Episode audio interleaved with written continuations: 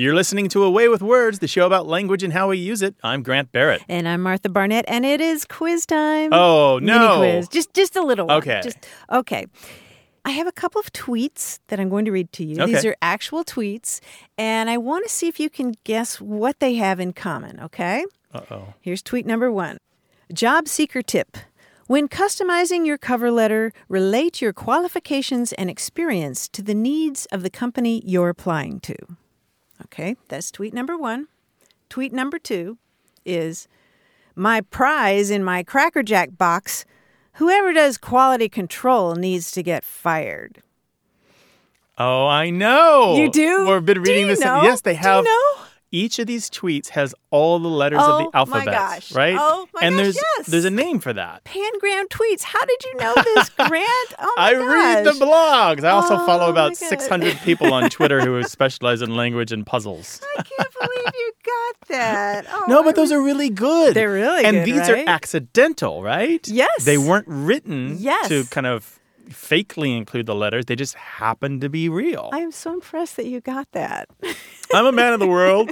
You know, Twitter You has reached my part of the continent. Oh, that's right. There's a whole Twitter feed called Pangram Tweets. Yeah, it's super awesome. Run by Jesse Sheidlower. Right, yeah, former North American editor for the Oxford English Dictionary exactly. has this program that actually searches Twitter, searches the fire hose of Twitter content to find these tweets that accidentally have all the letters. And it's really weird. I mean, the, these are pangrams like the one that you use in typing class about the quick brown fox Yeah, jumping over sure. the lazy sleeping dog. But yeah, as you said, these these just happen to pop up. like Queen Elizabeth presents Angelina Jolie as an honorary dame for work to end war zone sexual violence. That has all the letters. And the thing is, if you read that feed, it's sort of weirdly, I don't know. They have something in common, but they don't. It's sort of like all the people on an airplane. You know, do you ever Right. look around Yeah, yeah. on an airplane and think, well, you know, we're This- never going to be here together again in Right. the same way, but we have something in common. We're all going to Phoenix. yeah. There's something that we share that we don't know what it is, that we all need to be in Phoenix. Yes, Yeah. exactly. And so We're going to scatter at the airport. I really recommend this this uh, so Twitter feed. This Twitter feed is called Pangram Tweets. That's P A N G R A M. Yeah. And their characteristic is that they contain all the letters of the alphabet. Yeah. Accidentally. Yep, and it's just kind of fun to check in on every once in a while. Well, this is a show about words and language, the goofy stuff, the fun stuff, puzzles and questions and quizzes and riddles. We'll take your calls at 877 929 9673 or email us words at waywordradio.org. Hello, you have a way with words. Hi, this is Jan. I'm calling from uh, Santa Rosa Beach, Florida. Hi, Jan. How you doing? Hey, Jan. I'm great. Welcome to the show. What's going on? Well, I am. I'm actually from Indianapolis. I happen to be in Santa Rosa Beach on vacation this week, but um, I had a interesting question for you. I work as a sommelier. I'm a full-time sommelier at a fine dining restaurant. How Mm. cool. I am. Yeah. So you're a wine pretty nice expert. gig. Yeah. Yeah. Okay. Yeah. And I'm I'm also a I'm a member of the uh, Guild of Sommeliers. I'm certified uh, through the Court of Master Sommeliers. And by the way, a little background: I have a bachelor's degree in linguistics and a minor in French. And despite all of that, I can't tell anybody what the word sommelier means. Whoa. But you're bringing your game. She's like, all right, let me give you my credentials. I'm super awesome, but here's the thing I don't know. Whoa. Okay. Uh, where did you get your master's in linguistics? Oh, I have a bachelor's in linguistics Bachelor's. at Indiana from Indiana University. Okay, very wow. good. Good school. Okay. I think the more interesting question is how did you get from there to being a sommelier? Yeah. What's the path? Well, I would say that was my uh, midlife crisis uh, career change. I I always had a passion for wine, and I decided to start studying it and um, make it a career. So instead Wow. of um, drinking alone, binging on Netflix, you decided to make it legitimate. Exactly. Well, if you know French, then you probably know that it goes back to the idea of a, a pack animal, right? no, um, actually, no, I didn't remember that. It's been a few years. since Okay, studied okay. Yeah, yeah, the word sommelier and actually the word sumpter in English. Um, a sumpter is a um, it's it's a related word that means a pack animal. But originally, a sommelier was somebody like an officer in charge of provisions, an officer who was in charge of the things that the pack animals carried, whether for royalty or or in the military. And over time, that word got applied specifically to somebody who deals with provisions, deals with stuff, and uh, then it narrowed even further to um, become the word for someone like you who's in charge of all those wonderful things. So the the uh, the general sense that is carried through the centuries is a procurer of the treats and Supplies, delights. yeah. the supplies. Yeah. Oh, interesting. Yeah. And then the pack animal transfer is really interesting that the word for the animal should then be transferred to the person. I wonder if it started as slightly pejorative or humorous, hmm, I Right. don't know. basically That's a calling the guy a, a donkey or an ass. Oh, Wait I a don't minute. think that's I don't the- like where this is going. yeah. I don't. Probably- I don't think it's you going sound there. wonderful, Jan. I doubt that that I doubt that that applies. So, Jan, it seems to me that there are lots of sommeliers who come from surprising backgrounds. Like you have a linguistics background, for example. Yes, I think that's true. Um, you know, I've met many, and they they do come from a, just a varied background. Um, some people start, do start out young in the restaurant business, and then they are able to. Um, they just really get interested in wine through that, and then you know pursue it. But a lot of people come from a varied background. If I wanted to break into the business, what's the main skill that I need to have? patience for practicing. It's uh, it, you know it's like any other skill. It's learned, and a lot of people think that um, you know oh you must have a fantastic palate. Well, I have a decent palate, but most of it is tasting and remembering, and uh, remembering what you've tasted and being able to apply that to to then different um, different wines or different foods, and in terms of your memory of taste. Grant, I think you know we've gone to Indianapolis before. I, We I think yeah. we're due for another trip. yeah. I want to see the cellar. Where can we find you? Actually, I'm going to stay in the cellar. Um, I am at a uh, fine dining steakhouse called Peterson's, in actually in Fishers, Indiana, which Oh, is yeah, just right okay. across the street from Sure. Indianapolis. all right. Wonderful. Thank you so much for your call, Jan. My pleasure. Thanks, Jan. Thank you. bye bye. Uh-huh. Take care now. Bye bye.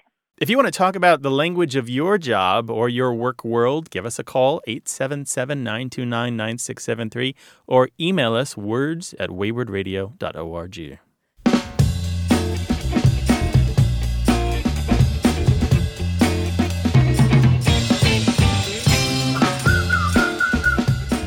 Here's a great quote from Rebecca Solnit. She's the one who wrote Men Explain Things to Me. Oh, yeah. mhm. and this is about books. She writes The object we call a book is not the real book, but its potential, like a musical score or a seed. It exists fully only in the act of being read, and its real home is inside the head of the reader, where the symphony resounds, the seed germinates. A book is a heart that only beats in the chest of another. Ooh, I like Isn't that, right? Yeah. I love that th- this inert thing on the mm-hmm. shelf takes new life Yes. when the reader's eyes Yes. light upon the page. Exactly. Ooh, Yeah, nice. Mm-hmm. and I love the analogy with the symphony and the seed. Yeah. Give us a call, 877 929 9673, or email words at waywordradio.org. Hello, you have a way with words. Oh, hello, uh, Martha. Hi. My name this? is Reed Schoonover, and I'm uh, calling about a something that my wife and I have gone round and round about for the many years we've been married. Okay. Where are you, Reed? Where are you calling from? I'm calling from Clintonville, Wisconsin. Okay. So uh, here's the rub. My wife Patricia, uh, who kindly consented to come back from uh, Montana uh, with me, uh, I met her while I was in graduate school out there in Missoula, has always pronounced the uh, word groceries, which I have just pronounced correctly, as groceries. And I have pooled many people off and on over the years, and uh, here in Wisconsin, and I've never, and my wife's laughing at me here right now, I've never um, had anyone tell me that it's pronounced groceries. I suspect it's a Montana thing. Well, you know, we've got some news, and I hope you pass this on to her as we're talking about it. Her pronunciation is also widespread. Oh, it is. Yeah. Well, here's the thing about this word. We're talking about G R O C E R Y. You can pronounce it with two syllables or three syllables, and you can pronounce it with an S in the middle or a sh uh, like an sh sound in the middle. Now, most language authorities say that the s sound is preferred. However, good. the linguistic surveys show that a staggering number of people say groceries or groceries. Lots of people, and there's a little a little bit of a regional vari- variation there, not much of one, where New Englanders and Easterners might be more likely to use the S sound in grocery, and people in the Great Plains, which is close to Montana, might be more likely to use the sh sound. So she probably came by that pronunciation honestly. She probably learned it from her environment, perhaps from her grocer. Who knows? Uh, but Not it is, her grocer. Her yeah, it is grocer. very, very common pronunciation. Well, thank you so much for clearing that up, and um, I suppose I'll eat a little crow, but uh, not as much as I uh, uh, might have. No, That's a good way to put you it. You know, I always have to say that uh, one of the meta narratives about this kind of call, where a couple calls us with their language disputes, is I hope that this is the way that we get out those day to day frustrations with each other, so that whatever else we're really angry about just comes out in these useless debates.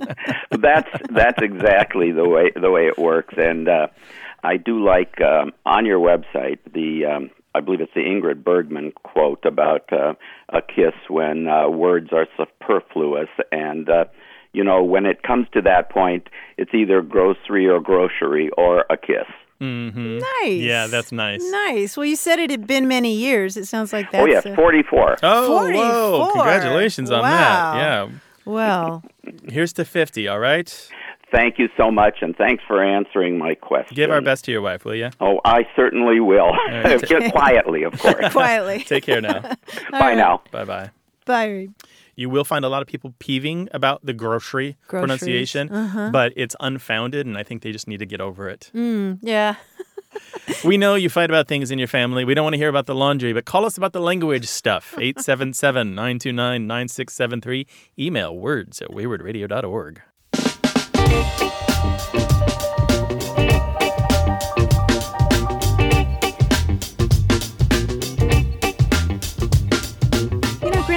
of intentional pangrams. We were talking about pangrams earlier, the sentences that have all the letters of the alphabet Mm-hmm. together. I got a couple more for you. Now, these these are intentional ones. These aren't the random tweets that I saw in that uh, Twitter feed. The explorer was frozen in his big kayak just after making queer discoveries. That's great. That's a good great, one. yeah. Or whenever the black fox jumped, the squirrel gazed suspiciously. That's the shortest one I've found. Okay. Yeah. How many letters is that total? Uh, 30-ish, You want me 40-ish? s- No, I'll, I'll count count them. them, right fine. now. No, don't do that. two, three. Call us with your language questions. 877 929 9673.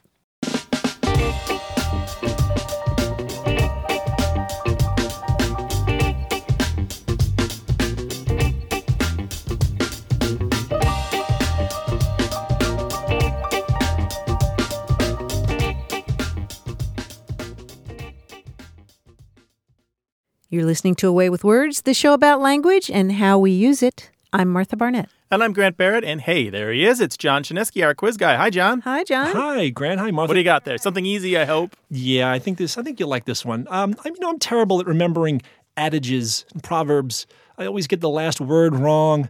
Luckily, I can usually remember the cadence and the rhyme. For example, there's this old, old German proverb: "A clear conscience is a soft willow." Wait, that's not quite right. It's a clear conscience is a soft willow. No, no, it's not willow. It rhymes with will. That's right. A clear conscience is a soft pillow. Oh, yes. okay. I like that. I also like a soft pillow. Well, who doesn't? Mm-hmm. So it's with clear conscience that I share with you these proverbs from around the world. Remember, the last word is wrong. The appropriate word will rhyme with it. Here we go. Got it. Here's an Irish proverb A drink precedes a glory. A drink precedes a story. Mm-hmm. Yes, that's right. That's what it is. Here, let me make a note of that to myself. Very good. A drink precedes a story. Here's a Persian proverb A broken hand works, but not a broken cart. A broken hand works, but not a broken heart. Yes, that's very good. That's a bittersweet one there. Yes, isn't it? Yeah.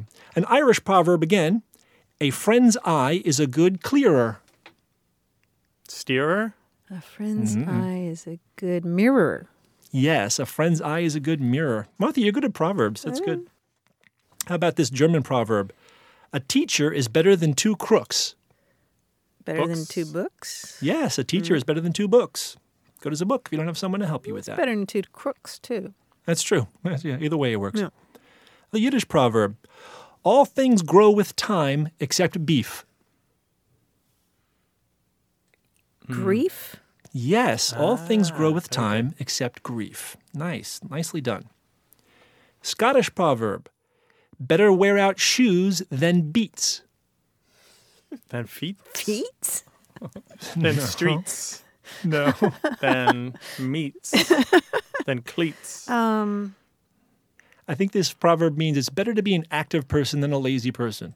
Oh, then sheets. Sheets. Yes, better wear out shoes than sheets. Yeah, argue don't with know. that one. I was going to say, I'm going to argue with that Yeah, one. well, little depends on what you're doing with the sheets. How about this African proverb? Do not look where you fell, but where you cripped. Tripped. Yes. No, um, well, try it again. It's close. Do not look where you fell, but where you tripped. It's not that. Not Where you exactly skipped. tripped. Slipped. Slipped. Slipped. Yes. Do not look where you fell, but where you slipped. like Very that. Nice. Here's an English proverb He that seeks trouble never kisses. No, never misses. Mrs. That's right. And finally, an Irish proverb Sweet is the wine, but sour is the claimant. Sweet is the wine. But Sour is the raiment. You have sour clothing. the no. complainant. The, No, not Sweet is the mm, wine. raiment. But sour is the claimant, did you say? That's what I said, claimant, yeah. And you said raiment, and both those words oh, the with- payment. Yes, ah, sweet Of is the wine, but yeah. sour is the payment. Nice. Very good. Well, thank you, John. Thank you, Martha. Thank you, Grant. All right. And if you'd like to talk with us about any aspect of language at all, you can always give us a call at 877 929 9673 or send an email to words at waywordradio.org. Hello, you have a way with words. Good morning. My name is Wally Edelson, and I'm calling from Santa Rosa Beach, Florida. Well, hello, Wally. Welcome to the show. Okay. Back in the day, growing up in Philadelphia, wherever I went, whether it was school or a party or a trip, throughout the 30 years I lived there, my personal belongings that I carried always went into my pocketbook. But now here in the Panhandle, at a recent function, I admired someone's pocketbook, and the woman said, "quote Are you having a senior moment? This is a handbag. What on earth is a pocketbook?" Are you serious? I am very serious. I mean, living in this part of the state of Florida, I lived in Miami for uh, 40 some years. There are a lot of people here um, who are either snowbirds or have their second home here from Mississippi, Alabama, Louisiana. And they said this is a handbag or a shoulder bag or a purse. What is a pocketbook? That's the only thing I ever called anything I put my belongings in. Is that so I didn't know if that's a regional uh, word or a cultural word. As far as we know, it's not a regional term, but it uh, it certainly is a generational term. My mother carried a pocketbook for sure. Pocketbook. And so that applies just to a purse.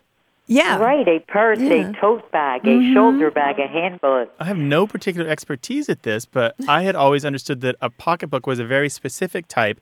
It's the small handheld one, maybe with the zipper or the clasp on top. Mm-hmm. It's probably about the size of a book and maybe has accordion size or cloth size. So you Mm-hmm. Open it up and it'll hold just a few things like your money, your credit cards, ID, Uh-huh. Right. glasses, what have you. But it doesn't have a strap. That's what I had understood pocketbook to be. Well, now what you're describing, Grant, I would call a wallet. What about you, Wally? Yeah, that to me would be a wallet, but whether it was uh, usually the kind of bags we carried back in the 40s, 30s, was it was wasn't very large, but it did go over my shoulder. Sometimes it would be, you know, small, but I, I never called it anything but a pocketbook, and I didn't hmm. know if that was because of the Northeast or the mm-hmm. South didn't call it a pocketbook. I mm-hmm. didn't. We didn't have paperbacks back then. Right, right. Well, um, do you ever use the word purse then? Now I do. You do. For the same thing, for the same article. for the same thing. So I was not having a senior moment when I called it a pocketbook.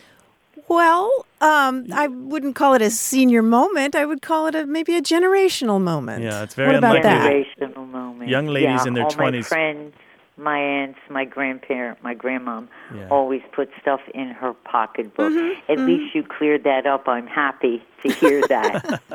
Well, we're really glad you called, Wally. I'm sure we'll hear Thank about this from so other folks. Thanks, Wally. Sure. Bye bye. All Bye right, now. take care. Bye. You know, purse is an interesting word. I didn't realize until recently that if you purse your lips, Mm-hmm. it has to do with the kind of old leather purse with the leather leather strap, you know, that you draw like like right. purse strings. Right, so it pulls everything tight. yeah, right? and so your lips look They like the top of together. of a little purse, you know, a little bag that's Very drawn together like that. Never occurred to me. We know there's a generational difference in the words that you use. See if we can help you sort it out. 877 929 9673. Email words at waywordradio.org. Hello, you have a way with words. Hi, good afternoon. Hi, who is this? Uh, Doug Coburn. I'm calling from uh, Brighton, Ontario, Canada. Well, Doug, welcome to the show. We're really happy to talk to you. Hiya, Doug. What's on your mind? Well, what's on my mind is uh, my wife Linda and I always get into an argument about the word center. C E N T E R or C E N T R E. We always get into this argument of which word we should be using in a sentence. And um, I just found it curious. This one word with the same letters has two totally different meanings. Wait, it has two different meanings or two different spellings? Well, it has two different spellings Yeah. and two different meanings. How do you differentiate the meanings of those? Um, center, C E N T E R, is like the center of a target. Well, center, C E N T R E, is like a um, medical center. Oh, all right. Like a facility of some oh, kind. Oh, I see. Okay, so you're talking about, say, a place as opposed to the middle of something. That's correct. Okay. I've never heard that meaning distinction That between the two yeah. spellings, and none of the dictionaries that I know of um, make any reference at all to the fact that there may be a difference in meaning for the two spellings. They are considered equal variants of the same word. Mm-hmm. Now, are you looking at American dictionaries I'm looking or at- British? I'm looking at everything actually. I have Canadian, British, Australian, American, South ev- South African. African, you name it. If it's in English, I have ah. it. Ah. Yeah. You got all the bases covered. Yeah, I was a Yes. dictionary editor for a long time. You should see my shelves. I have tons and tons. But it's really interesting, though, right, Martha? This this uh, this spelling difference. There's a there's somebody to blame. I think. There is somebody to blame. Noah Webster. Do you know Noah's story? I know that if I'm correct, that after the American Revolution, he thought America should have its own language, and he took a lot of British words and dropped the U out of them. He did that. He Am I- did a lot of, he suggested a lot of spelling changes, some of which stuck in this country and some of which didn't. For example, he wanted to take the word soup, S O U P, and spell it S O O P. He thought that made more sense and Oh. looked more aesthetically uh, uh, pleasing. And the same with the word women. That one didn't stick either. He Wait, wanted the Y spelling was his. No, No. no, not the not the Y, but something very similar, the W I M M E N. He Oh. proposed that for women. Well, It's really interesting. And that one didn't stick, but center did in this country. Yeah, the ER. Yeah, we spell it ER. And, and Yeah. it follows on many other words that the British and the Canadians also spell ER. It's only a handful of words that they do the RE spelling for, right? Right, right. Like theater, that's for correct. example. So your debate about this with your wife, uh, what what are the sides here? What's the claim? Well, the argument is, is that I have always been a very poor speller all my life. That gene never got passed along from my parents. My wife, on the other hand, is a fantastic speller uh-huh. and is very good with words. So I kind of have to defer to her. Well, you're not to blame for this. There's another really interesting thing happening in Canada. You're like a piece of taffy stretched between two hands, and one of those hands is the United States, and the other one is the United Kingdom. At least in terms of spelling and language, okay? I've never heard that analogy, but it's very good. And there's a really great book so expertly done by Joe Clark a f- couple of years ago. It's called Organizing Our Marvelous Neighbors. You can find it online. And he uses one of the variant spellings for marvelous and one of the variant spelling for neighbors and one of the mm. variant spelling for organizing. And the entire premise of Organizing Our Marvelous Neighbors by Joe Clark is that Canadians do not have a consistent way to spell many of these words that the British and the Americans disagree on. You guys are kind of hmm. stuck, and you will find from newspaper to newspaper or from school to school, from style guide to style guide, very different opinions on exactly how these spellings should be permanently put into Canadian English. Yeah. So I guess you can spell it either way. Yeah, you can. So I may have a bit of uh, ammunition here to uh, win the odd argument with uh, my wife. Yeah, but it's just that one word. You're also going to have to get your act together on the rest of the words, you know. Okay. We'll give our best to her, okay? Yeah, and you know what? Don't worry about I this. will, but- Don't worry about the spelling. I always like to tell people that some of our greatest writers, F. Scott F- Fitzgerald, for example, were terrible spellers. So, so don't worry too much about it. As long as your ideas are good, you're Okay. okay. All right. All right then. Great. Okey take care now. Thanks for calling. Thank you very much. Bye-bye. Have a good day. Bye. Goodbye. Call us with your language disputes and questions, 877 929 9673, or you can send us an email. That address is words at waywordradio.org.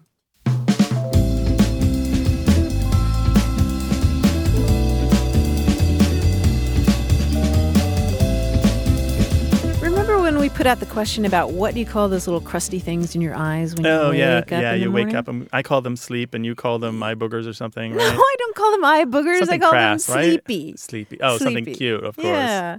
We heard from Devra in Dallas, Texas, who says that her parents immigrated from the Philippines, and there that stuff in your eyes is called morning stars. Morning stars. that Isn't may be the best one yet, I know, right? I know. They also in the Philippines apparently say morning glory, Mm-hmm. but her family called them morning stars, which I think is really lovely. Well, if you've got a term for the crusties in your eyes when you wake up in the morning, let us know. 877 929 9673 or email us words at waywordradio.org. Hello, you have a way with words. Hi, this is Kelly Garner from Tallahassee, Florida. Hey, Kelly, welcome to the show. How can we help you? Well, there is a phrase that I grew up hearing my grandparents say, and it's called a Georgia bath. A Georgia bath, like Georgia the state? Correct. And we would travel to football games to watch the University of Florida play, and we would travel in our RV, and we would be in parking lots of stadiums and the morning of the game, you know, we would wake up and they would say, "Okay, go take your Georgia bath." And we all knew what that meant. Um and that was to go into the small bathroom of the RV and take your washcloth and a bar of soap and you could fill up the very small sink in there and you would wash the important parts. Mm-hmm. and that was your Georgia bath. Oh, And okay. I never realized that it was a phrase that other people did not use. And I don't know where it came from. I don't know if they made it up. And I still say to my kids today, you know, even in the bathtub when I'm talking about a a quick bath, we're not going to play in the bathtub. I say let's go take a Georgia bath. I don't know that term. I've never heard that before. I mean, I know a bunch of other terms for different kinds of showers and baths, but not that one. Yeah, the the ones where you wash just the important parts. Yeah, yeah. like yeah. Kelly Well, said, there's some, right? some crass stuff that we can't say on the air, but there's things like sponge bath, which that kind of amounts to, right? Well, growing up in Kentucky, I heard French bath all the time. Take a French bath. What's that? Um, just washing the, you know, Oh, the important just sort parts, of yeah. sponging off. Oh, gotcha. Where you need to sponge off. Uh, you know what, Kelly? I've never heard the Georgia bath. Let me throw a couple at you. Have you ever heard marine shower? It goes by other names. A marine shower, as in like the military marines. Yeah, I haven't heard of that one. That's when you just douse yourself with cologne or deodorant, like oh, right. throw on yeah. some Axe body spray and consider Yeah, just yourself cover done. it up, right? or maybe in the previous generations they were used Hai Karate. um, and then uh, there's another one, Navy shower, and this has actually been widely used in parts of the country, such as the southeast and the west, by officials to describe the kind of bath you take when you want to save water. And the Navy shower is you turn the water on briefly to get wet, you turn it off, and you soap up, and you turn it on to rinse, and then you're done. And that's it. So your water is on maybe for two minutes max. I haven't heard of that one in particular, but I've done that before. Mm-hmm. You know, if the water's really cold at a place, Oh, Right. right, yeah. you Right. don't want it on you. Of course, you Yeah. you know you only use as much water as you have to just to get clean. Mm-hmm. Right. and Kelly, you mentioned that that you went to sporting events. We did. Um, we are big University of Florida Gator fans, and we would go to all the away football games. Oh, And I, I did kind of wonder if my grandparents had made that up because since we're Florida fans, our one of our rivals is the University of Georgia. That was my question. So I wondered if it was kind of a derogatory term Mm, like to a bulldog bath or something. Yeah, Georgia Bulldogs smell. So A put down of your opponents. huh? Don't know. We need to hear from some bulldog fans to find out if they take Florida baths. Clearly, Gator bath. Yeah. gator baths.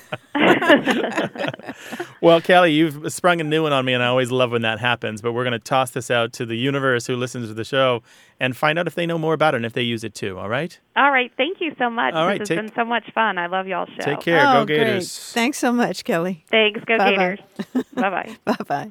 Well, how do you take a bath? Well, we don't really want to know the details, but if you've got please. a word for these like exceptional baths, Yeah. the unusual ones, the one you take when you're a little hard up, Yeah. give us a call 877-929-9673 or email words at waywordradio.org.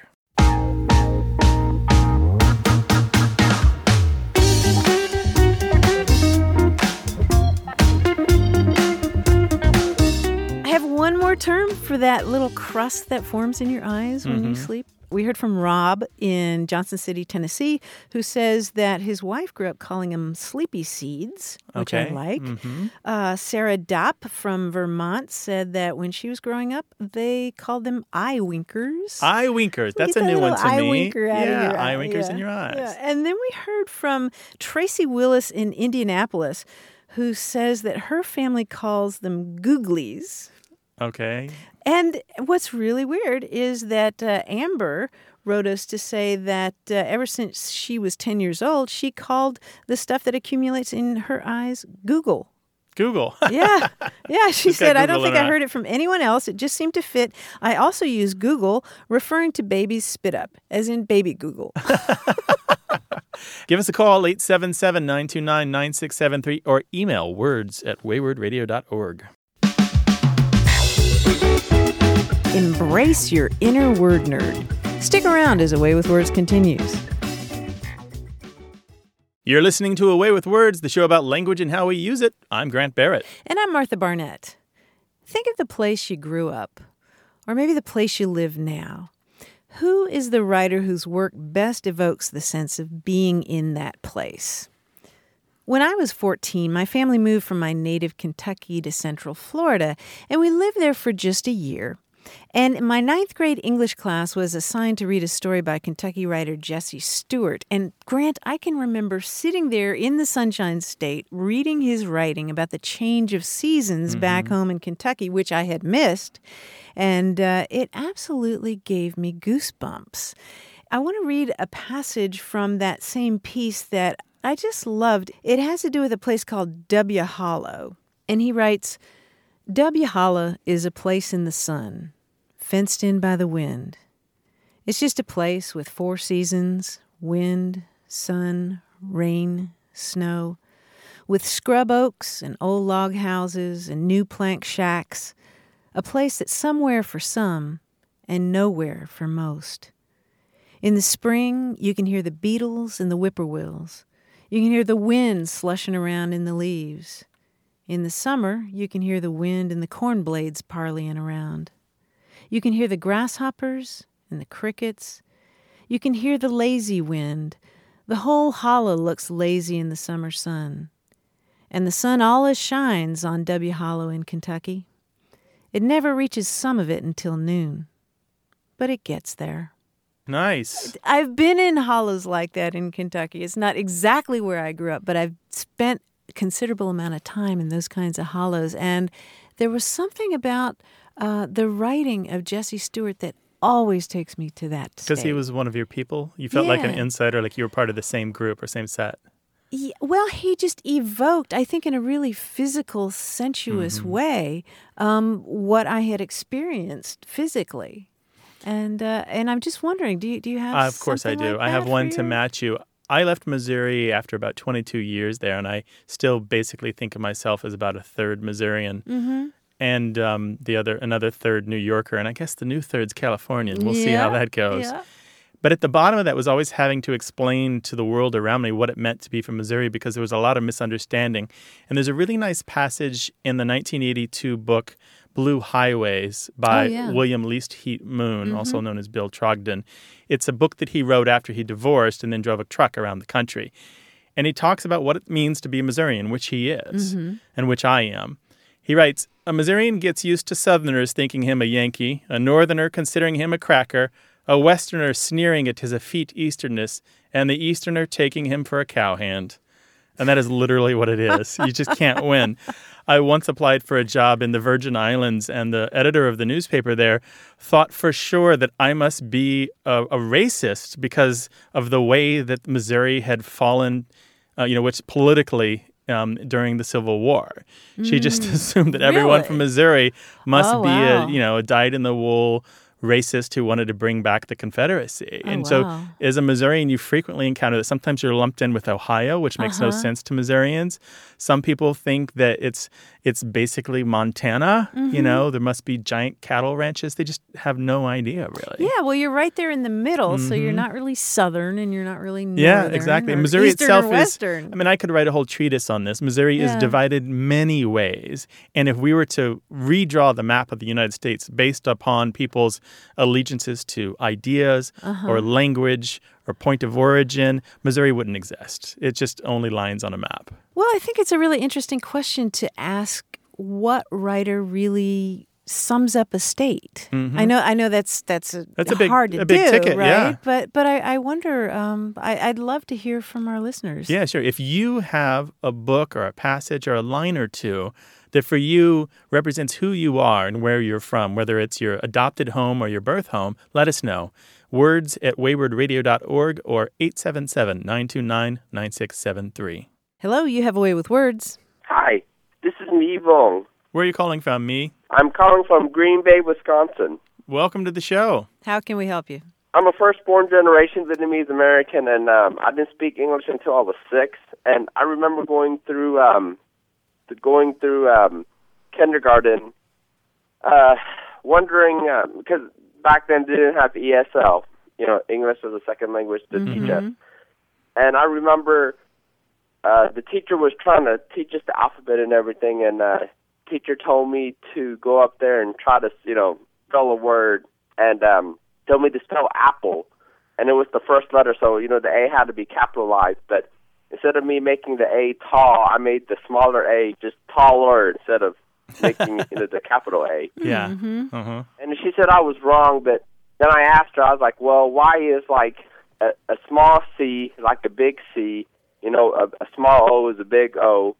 You know, a P, you know, a P is a big P and V and W. Other letters like A, Q, you know, and G and so on and so forth are like different, you know, different letter sizes, different letter shapes. Right. Oh, what an interesting And- question. Mm-hmm. That's a really Yeah, and she, and she couldn't answer it, and then she said she told me it just is. Because I said so. exactly. So I was like, okay, to me, like white's not white; it's purple because I said so. No, okay. We can help you with this. It's complicated, but I think I can give you a short answer here that'll allow you to research this a little more, okay? Okay, awesome. So the first thing you've got to understand that the alphabet as we know it came to us it, it's um it's not even secondhand, it's like a sixth hand alphabet. It has literally been passed from generation to generation so often that it's become corrupted. So keep that corruption in mind. Originally, our alphabet, most of it came from the Phoenicians, and then it was borrowed by the Greeks, who took the sounds of the letters and applied them to their own language, even though they didn't share very much vocabulary at all. And then the Greek letters were borrowed by the Etruscans, which were in turn borrowed by the Roman peoples and the Italians. So this is messy. And every single time that happened, the culture made a change. Well, we don't have that sound, but we like that letter. We're going to use it for some other purpose. And you've also got to remember that in there somewhere, there were only capital letters many languages did not have lowercase letters. So in, in the language trade, we'd call those majuscules are the big letters, and minuscules are the lowercase letters. And so once they needed those lowercase letters for write, usually for handwriting, uh, scribes needed them. It's faster to write certain kinds of letters. Then they borrow they borrowed again from the same alphabet sets. Only this time they wrote them a little differently. And then the lowercase letters started transforming over the centuries or the millennia in their own way and sometimes separately from the capital letters. That's the short, short, short version. Do you want a really good book that will give you more? Wow, that's that's the short version. a, re- a really great book that is totally readable by anyone is the book Letter Perfect, and the author is David Sacks, S A C K S. And he's really, really passionate about this topic, and the book is very, very readable. Okay, that's cool. So you were telling me, you know, all of these cultures that put all of these letters together. Yeah. So are we literally going over thousands of ye- obviously thousands of years here, or like across you know uh, time here, or Yeah. what's the time range here? At least, at? at least as early as 700 BC, though it probably dates back even further, probably 900 or even a thousand years BC. Wow. So th- okay. three millennia. Well, me, we appreciate your calling. okay, thanks. Take care now. Take care. Bye bye. Bye bye. 877 929 9673 is the number to call, or send us email. That address is words at waywordradio.org. Hello, you have a way with words. Hello. This is Carolyn Crnich from Humboldt County, California. Hi, Carolyn. Welcome to the show. How you doing? What can we help you with? Well, uh, we have a little challenge. Uh, I am um, the elections official in Humboldt County, and one of the things that we have to do is record uh, all the ballot information exactly as it's presented to us uh, for use on um, uh, equipment that is accessible to people who have disabilities. And something that we've come across in recent years, and it seems to be getting more and more common, is the use of slash. For example, a uh, candidate for perhaps a school board will describe himself as attorney slash father. Or because jurisdictions are limited in the number of words they can use on the ballot uh, when they're presenting their uh, initiative to the to the voters, they'll use phrases like public safety slash essential services measure, or um, a phrase like constructing slash acquiring facilities. And our problem is how do you how do you say that? Because the voter who would read those words, attorney slash father, would probably see it as this person is an attorney and a father. Mm-hmm. But but the slash may not mean and in the case of public safety essential services measure. It's mm-hmm. more like and or mm-hmm. or perhaps right. or. Right. And so Or you're a- talking about about hearing that, like people with disabilities. So it's people with impaired vision. You are Right. reading them and they are listening to the audio, right? That's right. Yes, and and it's it, the law in California is very particular about.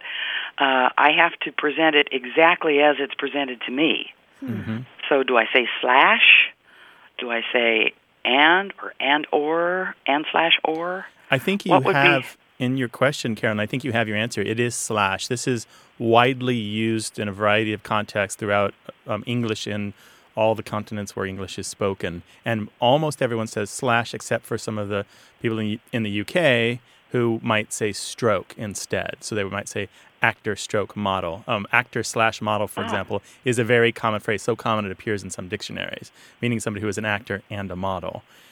We have a number of different cases in English where we do read punctuation and we say the punctuation. For example, if we're talking about radio frequencies, we might say 103.3. We're saying point for the punctuation to indicate that's what it is. And you were right. com. It's I'm sorry? Or dot Or com. dot com. Yeah, uh, dot com exactly. You're right in that it is serving as a conjunction here. You might call it a coordinating conjunction or just a coordinator, depending on which language authority you're going to follow. And um, a lot has been written about this because it's a relatively, uh, let's not say it's a new phenomenon, but let's say that it's newly looked at. Uh, Geoffrey Pullum looked at it, and Anne Curzan have looked at it, two linguists that we know and respect. And if you if you want, we'll post links to their stuff online. But they've talked very specifically about how, particularly among the younger set, slash can be used to separate two ideas in the same way that a semicolon may separate two ideas. They're kind of related, but not exactly related. And don't they use the word slash written Yes, out? they do. Yeah, Yeah, and text younger messages and folks. emails, the younger folks may actually spell out the word slash rather than putting the slash. I like how much you've thought about this and that you realize that sometimes the slash is serving as a joining conjunction or a, uh kind of a logical conjunction that says either or. So it sounds like you're headed in the right direction there. It yeah, sounds like I that's would just the say solution. slash. Yeah. I think it's widespread enough. Um, and many language authorities, again, have talked about it as being a real thing. So I think you're on safe ground there. Okay. Yeah. Thank you very much. Yeah, good luck. Okay. Bye bye. Bye bye. Well, what linguistic problems are vexing you at work? Let us know about it. 877 929 9673 is the number to call, or send your emails to words at waywordradio.org.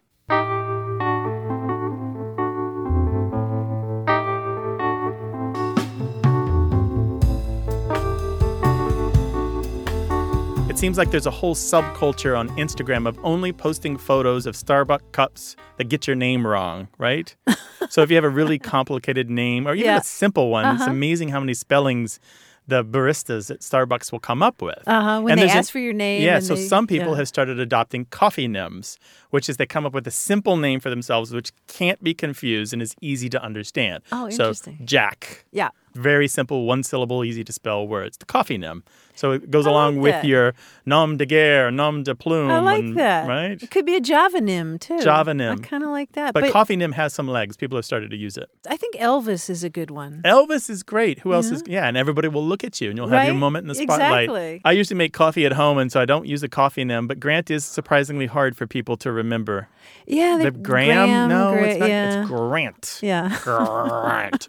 or as the British say, Grant. Give me and Martita a call, 877-929-9673, or email us, words at waywordradio.org. Hi, you have a way with words. Hi, Martha. This is Jennifer. I am calling from Traverse City, Michigan. Hey, Jennifer, welcome. What's up? What can we do for you? I have a question about the word reef, R E E F, and I'm just wondering if you can help me understand uh, some current usage of that word. Ooh, yes, please. Um, I have been married to my husband for 19 years, and I think that this word might come from his family um, because a lot of my friends and family, of my own friends and my own family, do not know this word. so I'm not sure if it's a family word or where this word, um, the usage of this word has kind of um, originated from. Uh-huh. And how do you use it?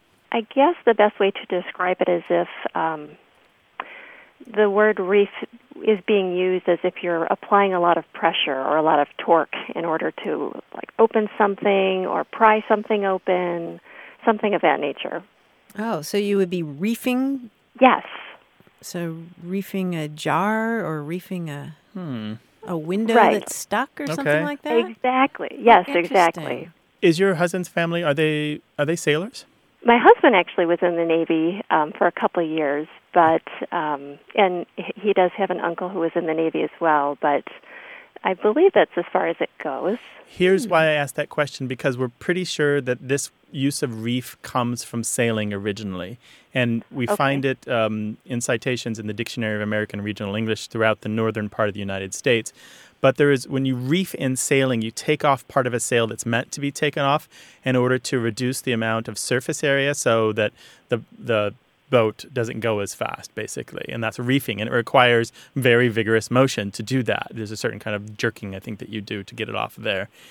And um, the, the citations for this go back to the mid 1950s, so it's probably older than that. And I would not be surprised if he learned this um, just from his environment, probably not from the Navy, because the, the citations are literally from your part of the country. Like the Dictionary of American Regional English shows Michigan citations and Great Lakes citations. So it's probably if Oh. they, maybe it's sailors on the Great Lakes use this. I don't know. Yeah, I knew it had some kind of nautical reference. Um, I'm not a big sailor, so I didn't know exactly what it meant. Um, and when I was finding some of my own um, friends and family were surprised by this word, I did go and look it up in the dictionary, and I didn't see this kind of um, definition for it. I did see the nautical term, and so I suspected it maybe had roots there, but I wasn't sure.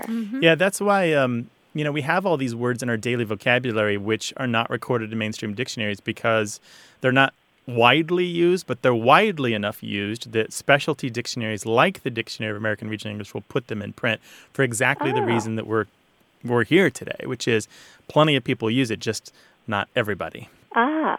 So yeah, so yeah, it means it comes from sailing. It means to push or pull with a lot of force. Oh, well, great. Thank you so much for clarifying that. Yeah, sure. Thanks for calling. Really Thanks for appreciate calling. it. Take care now. Absolutely. You too. Bye bye. Bye-bye. Bye bye. Well, is there a word that has you puzzled? Call us about it, 877 929 9673, or send it an email to words at waywordradio.org. And you can also find us on Facebook and on Twitter at Wayword. Things have come to That's all for today's broadcast, but don't wait till next week to chat with us. Find us on Facebook, Twitter, iTunes, or SoundCloud. Check out our website too at waywordradio.org, where you'll find a dictionary, a newsletter, mobile apps, and a discussion forum. And you can listen to hundreds of past episodes for free. You can also leave us a message anytime, day or night, at 877 929 9673. Share your family's stories about language, or ask us to resolve language disputes at work, home, or in school. You can also email us. That address is words at waywordradio.org. Our senior producer is Stephanie Levine. The show is directed and edited this week by Tim Felton. We have production help from James Ramsey and Tamar Wittenberg. A Way with Words is independently produced and distributed by Wayword Inc., a nonprofit supported by listeners and organizations who believe in lifelong learning and better human communication. The show is coming to you from the Recording Arts Center at Studio West in San Diego, California. Thanks for listening. I'm Martha Barnette. And I'm Grant Barrett. Bye bye. So long. Tomato and I like tomato, potato, potato, tomato, tomato. Let's call the whole thing off. But oh, if we call the whole thing